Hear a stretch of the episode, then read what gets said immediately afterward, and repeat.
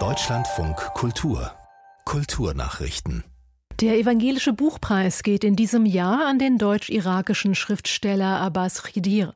Er bekommt die Auszeichnung für seinen Roman Der Erinnerungsfälscher. Die Jury des Dachverbands evangelischer öffentlicher Büchereien hat überzeugt, wie sich Khidir in dem Buch gegen religiösen Fanatismus, Nationalismus, Rassismus und andere Ideologien wendet. In der Begründung heißt es auch, der Autor erzähle mit klaren, schnörkellosen Sätzen, aber nicht ohne Humor. Und das von Gefangenschaft Gefangenschaft in der Diktatur, einer entbehrungsreichen Flucht nach Europa und von den Vorurteilen und Schikanen, denen die Hauptfigur immer wieder begegnet.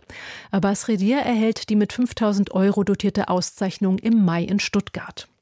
In der rumänischen Hauptstadt Bukarest soll das russische Zentrum für Kultur und Wissenschaft geschlossen werden.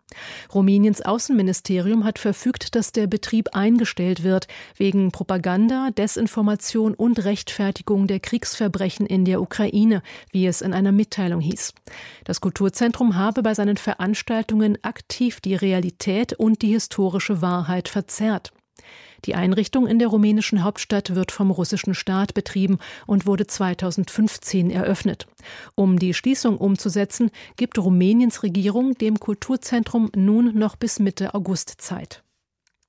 Nach mehreren Jahren Pause will der Vatikan in diesem Jahr wieder bei der Architekturbiennale in Venedig dabei sein. Die Vatikanische Kulturbehörde teilte mit, dass der Heilige Stuhl in den Gärten und Gebäuden der Benediktinerabtei San Giorgio Maggiore ausstellen wird. Die 18. Internationale Architekturbiennale Ende November steht unter dem Motto Das Labor der Zukunft. Mit seinem Auftritt im Kloster will der Vatikan die beiden Papstenzykliken von 2015 und 2020 2020 inszenieren. Sie befassen sich mit den Themen Umwelt bzw. Frieden und Gerechtigkeit.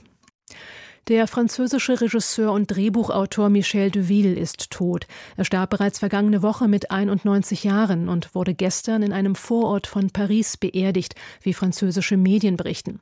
Michel Deville drehte mit Romy Schneider, Brigitte Bardot und Catherine Deneuve.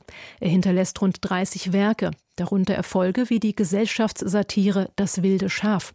1986 gewann er für die erotische Thriller-Satire Gefahr im Verzug den César Filmpreis als bester Regisseur.